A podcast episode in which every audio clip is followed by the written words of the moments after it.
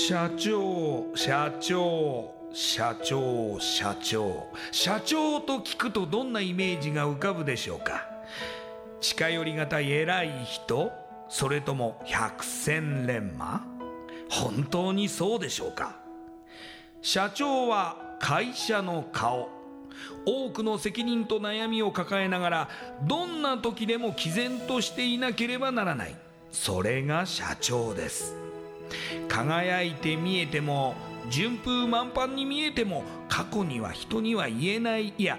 できることなら言いたくない恥ずかしい失敗や挫折しょっぱい話があるんです。社長チップスの塩味はまさにそんな社長たちの汗と涙の塩味。そう。社長は別名 CEO なのですから。この番組ではそんな社長たちのしょっぱい話をあなたのビジネスや仕事に生かしてもらいたい将来社長を志す人たちに希望を届けたいという思いのもとさまざまな業種の社長インタビューを紹介していきます。エスプライドプレゼンツ日本の底力社長チップスラジオ。この番組は株式会社エスプライドの提供でお送りします。社長チップスってなんだろう？辞書で調べてみた。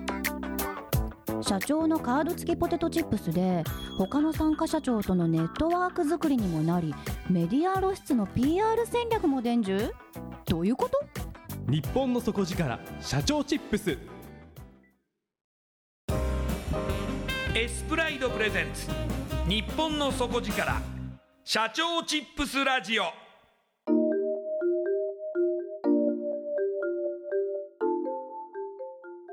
エスプライドプレゼンツ。日本の底力社長チップスラジオ。こんばんは。社長応援ナビゲーターの西川真理子です。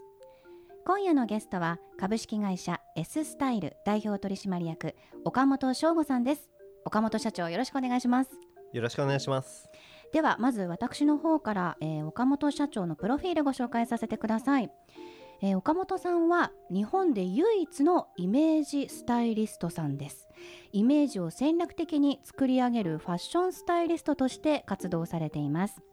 またスーツバッグなどのオーダーブランドも展開されていてクライアントさんには日本経済界のゴッドファーザーであり孫正義さんの師匠野田和夫さんをはじめ元内閣官房副長官一部上場企業の経営者など政界経済界芸能界など多方面にわたり会社個人がブランドとなる方の印象形成やイメージ戦略を体系化する手法が高い支持を受けていらっしゃいます。さらにオリジナルメソッドをもとにオーダースーツ企業塾やメンズファッションアカデミーなど同業者への講座も行い多くの卒業生が活躍されています。それではこの後岡本社長の汗と涙の塩味エピソードに迫っていきましょう。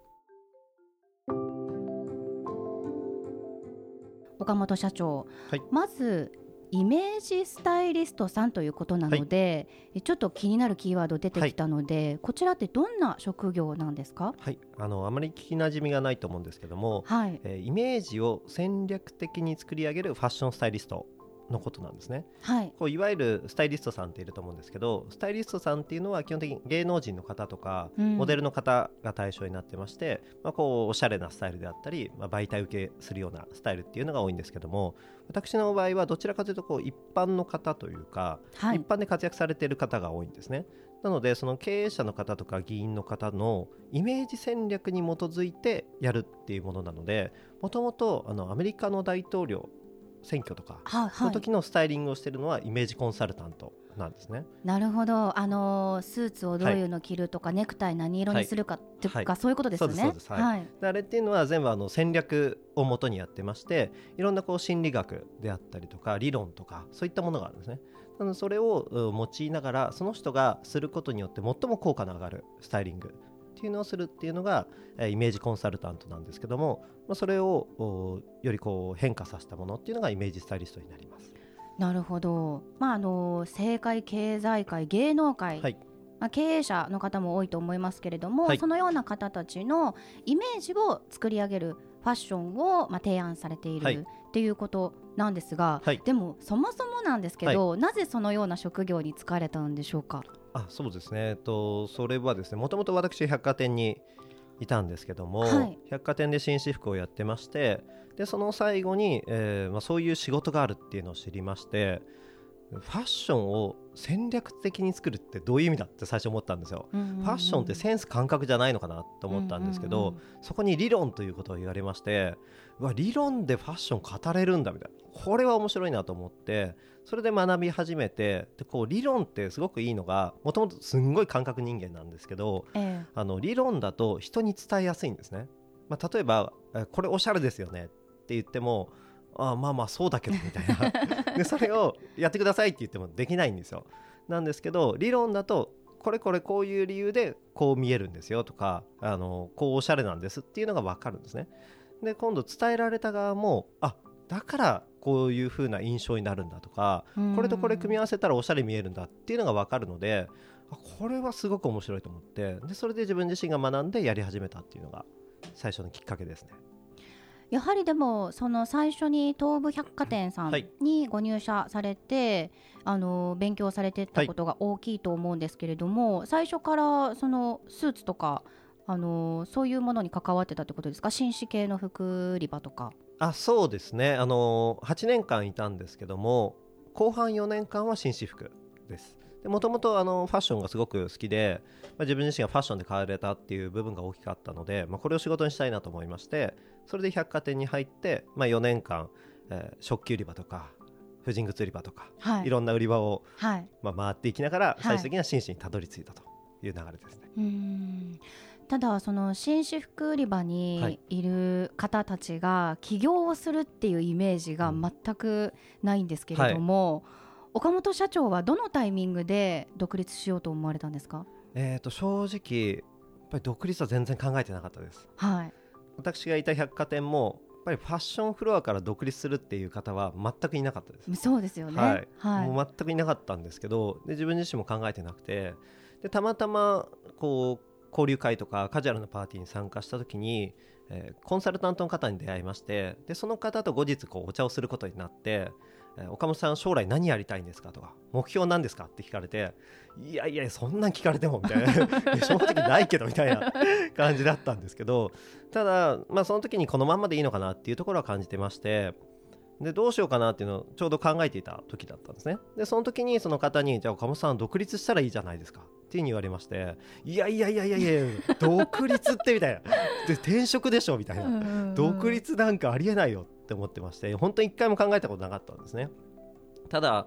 その時にあそういう独立っていう選択肢があるんだって初めて気づかされましてじゃあ自分自身の中で何ができるのかなっていうのを探していったんですね。でそうした中で出会ったのがイメージコンサルタントっていう仕事だったんですよ、最初は本当に考えてなくて9歳今、えー、34歳なんですけど29歳になるまでは一回も考えたことなかったですでもその方に出会って、はい、独立っていうキーワードが出てきて、はい、独学でえー、っとそういう養成講座がイメージコンサルタントの養成講座っていうのがありましてそこに行きました。で身につけていってでイメージコンサルタントで最初は起業されたってことですよね、はい、実際どうでしたか、その一人で起業されて、まあその今までやってきた仕事とちょっとまた違う、そうですね違いますね。新たな、はい、まあ、ジャンルを切り開くみたいな形ですよね、はい、最初に周りから受け入れられましたか？いや全くですね。もう全然でしたね。あのまあ、そもそもが聞いたことがない仕事ですし、うんうん、あとは自分自身がその独立願望っていうのがもともと全くない人で、えー、そんなに仕事に対して真面目に取り組んでるタイプでもなかったんで 周りが最初びっくりしましたね。お前どうしたみたいな。何の仕事だよそれみたいな。感じでして、で自分自身も独立してもう本当にやり方が分からなくて。でそういったもともと起業の準備をしてたわけではなかったので企業塾に通ったりとかそういったものもなかったんですね、はい、でも勢いだけでやっちゃったんですよ、はい、でやってしまったんであの全くお客様いなくて、はい、で最初にオフィスはないとダメだろうというふうに勝手に考えてまして でそれで最初オフィスはあの2か月ぐらいかかってちょっと作ったんですよ、はいはい。はい、あの扉とかも全部変えてやったんですけど、はい、気づいたら誰も来ないんですよ。うん、もう自分一人の作業スペースなんですね。だって営業しないといけないですもんね。そうなんですよ、はい、なんですけどそのイメージコンサルタントって大体ホームページを持って、うん、でブログで集客なんですよ。えー、そうなんですか？それだけなんですか？これなんですよでそれ以外の手法っていうのが聞こえてこないんですよ、そこの中にいると、はい、だからこれだろうと思ってそれで最初ホームページを作ってまあアメブロですね当時。書いてたんですよ。で来るだろうと、はい、まあ来ないですよねもちろん、はい、最初の2か月は売り上げゼロでしたね。はあで3か月目からこれはちょっとまずいなというふうに思いまして、うんはい、どうしようと思って。で何をどうしていいか分かんなかったんでとりあえず人に会おうと思いましてでもともとその個人事業主の知り合いとかが、まあ、当時10人ぐらいなんですけどいたので、まあ、その人に会ってどうすればいいか話を聞こうというような話を聞きましてでその時にあのじゃあちょっと人を紹介するよみたいな感じで言っていただけたんですけどでそれで本当に最初は1日もう6アポとかですかね。ずっとやってましてとりあえず人に会おうと、はい、ただもともと営業経験がないんでセールスが分かんないんですよ、はい、なんでもう全然分からなくてとにかくあの人からじゃあ逆に営業を受けてみようと思いましてで自分でこう営業本とかいろいろ読んででその上であえて営業を受けてみるみたいなことをしてたんですよ。でその時ああこれ本に書いてあったみたいな。あ確かに。あこれはイエスセット法だみたいな。あ確かにもうノーと言えないみたいな。あ買あ買っちゃったみたいな。なんかそんなふうなことを繰り返してまして。で本当にまあ自分はこう人と会うとか人とつながるってのはすごく大事だなっていうのを感じていたので、まあ、人脈も当時一切なかったので、まあ、人脈を作ろうと。でそれでアポをしてで当時は週3回ぐらいですかね。あの経営者交流会とか異業種交流会っていうのに出て3年で500ぐらい行きましたね。うわ、うん、もうとにかくできるのは行動しかないともう行動しようと。でも最初にご紹介しましたけど、はい、日本で唯一のイメージスタイリストとご紹介しましたが、はい、本当に岡本社長が作ってきた職業なんですね。あそうですね、まあ、その掛け合わせにはなるんですけど、はい、はい、まあ、ゼロからいくつかを掛け合わせて、新しい職業を作ってきたっていう。うね。はい、いややはりその本当に起業しちゃったっていうところで。最初は本当一人で、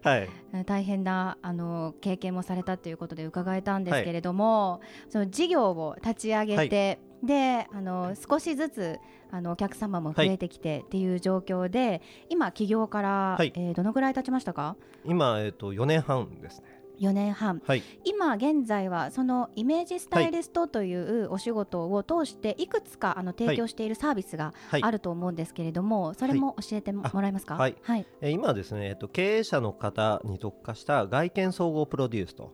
い。うもの、あとは、えー、スーツやバッグをはじめとしたオーダー事業。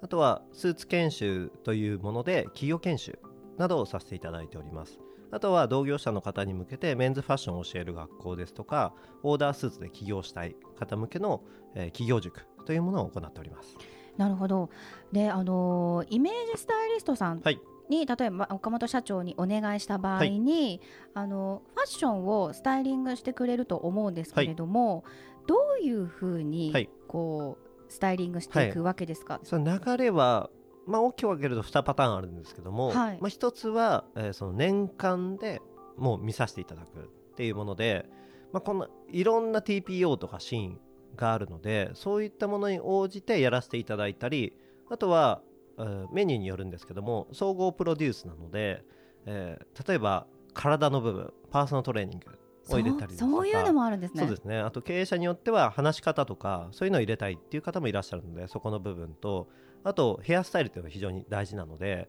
美容師の方を入れたりでそういったものをやった上でプロフィール写真を撮るのでカメラマン入れたりとかそういうメニューっていうのもあります。であとは、まあ、もう少しこうやりやすいものですとオーダースーツを作るみたいな。ただオーダースーツを作る時もどういうイメージで作るかっていうのは全部固めていくんですね。なので最初に20分ぐらいヒアリングをするんですけども、はい、その時に重視してるのがただこうかっこいいとかおしゃれっていうだけではなくてその人がこのスーツであったりジャケットとかを着てどうなれるかっていうところを一番大切にしてます。なので聞くことっていうのはその人の職業であったりとか、うん、えー、ポジションであったりでこれをどういったシーンで使いたいのか。で与えたい印象は何ですかと。あとは自分自身がパーソナルカラーとかその人に似合うストライプの強さとかっていうのが全部診断できるんですね。でそういったものを全部含めた上でスーツスタイリングっていうのを作らせていただきます。うんいやでもそれぞれの人をすごくこう知っていかないとできないお仕事のように感じますけれども、大体初対面で、ちょこの方の、スタイリングをしますってなった場合に、どういうところを見るんですか、あのー、やっぱりその人がどう見せたいかとか、まあ、相手の方ですね。TPO シーンっていうのを、あのー、本当に大事にしてます、うん、それは自分自身のスタイリングもそうなんですけどやっ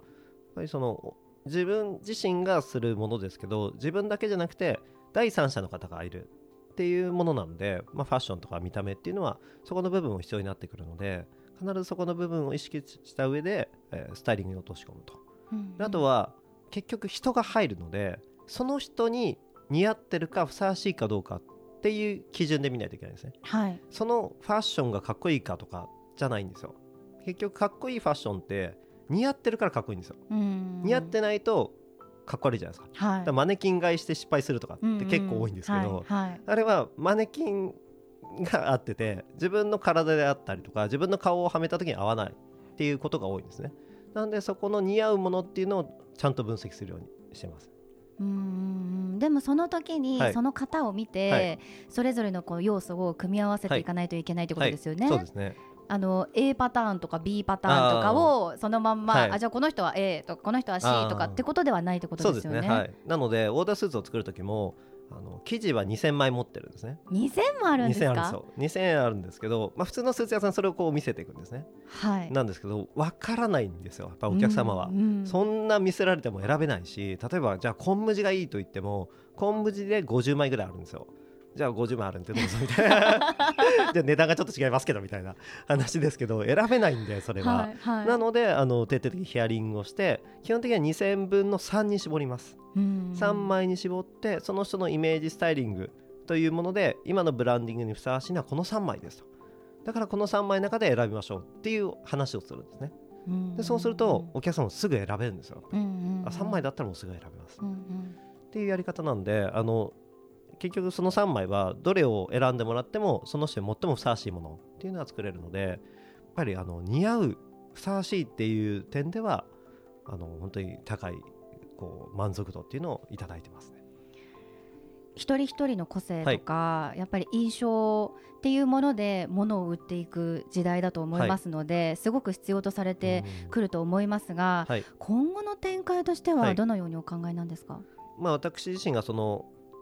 同業者向けをやっているっていう理由もそれをできる人を増えてほしいっていうのもあるんですね。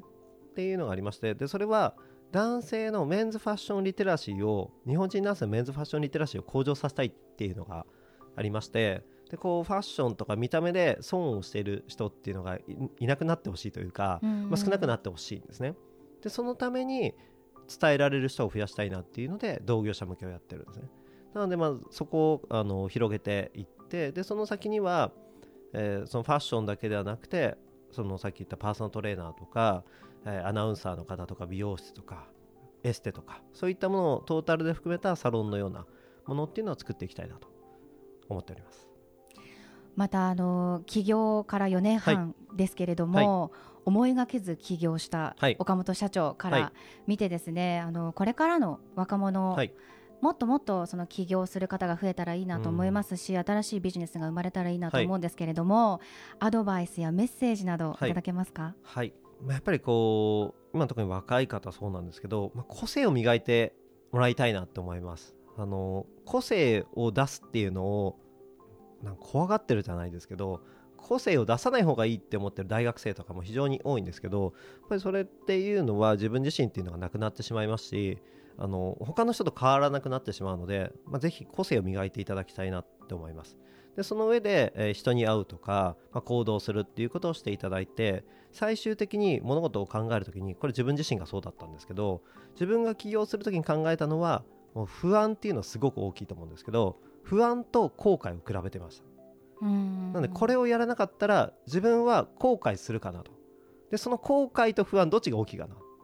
後悔の方が大きかったら絶対やります自分はなのでそれで起業を最終的にはしたっていうところがあるんですけどなのでなんかこう迷った時は不安と後悔とやらなかった後悔って一番大きいと思うんですけど、まあ、それを比べていただいて、え、行動に移してもらえたら嬉しいなと思います。ちなみに若い方で言いますと、はい、今時期がその新卒の採用なんかで、はい、学生たちは皆さん同じリクルートスーツを着て、はい、みんな同じようないでたちで就職の面接を受けていると思うんですが、あれに関してはイメージのスタイリストさん的にはどうなんでしょうか、いやもったいないですね。正直。絶対そうですよね。そうですね。それこそ全く個性ないですから。で中身で勝負って結構難しいとこありますし面接時間短いじゃないですか。でそしたらその見た目とかそういうところも個性を出せる一つなのでそこは企業も考えて服装も変えていくとよりそのイメージ戦略という部分でははまっていきますね。そういうこう個性を大事にするような学生をあの雇用するような企業もやはりどんどんどんどん増えていけばいいなとは思いますよね。そうですね、うん、でもベンチャー企業増えてるので、うん、そういう柔軟な考えを持ってる社長さんとかは非常に増えてると思います。うんうんうんはい、ありがとうございました。今夜のゲストは株式会社 S スタイル代表取締役岡本翔吾さんでした。ありがとうございました。ありがとうございました。クトのある PR がしたいけどどうしたらいいのか。採用の時学生の印象に残せるようなものがあればな。社長同士のつながりを作りたいんですけど。社長さん悩んでいませんか？その悩み解決しましょう。日本の底力社長チップス。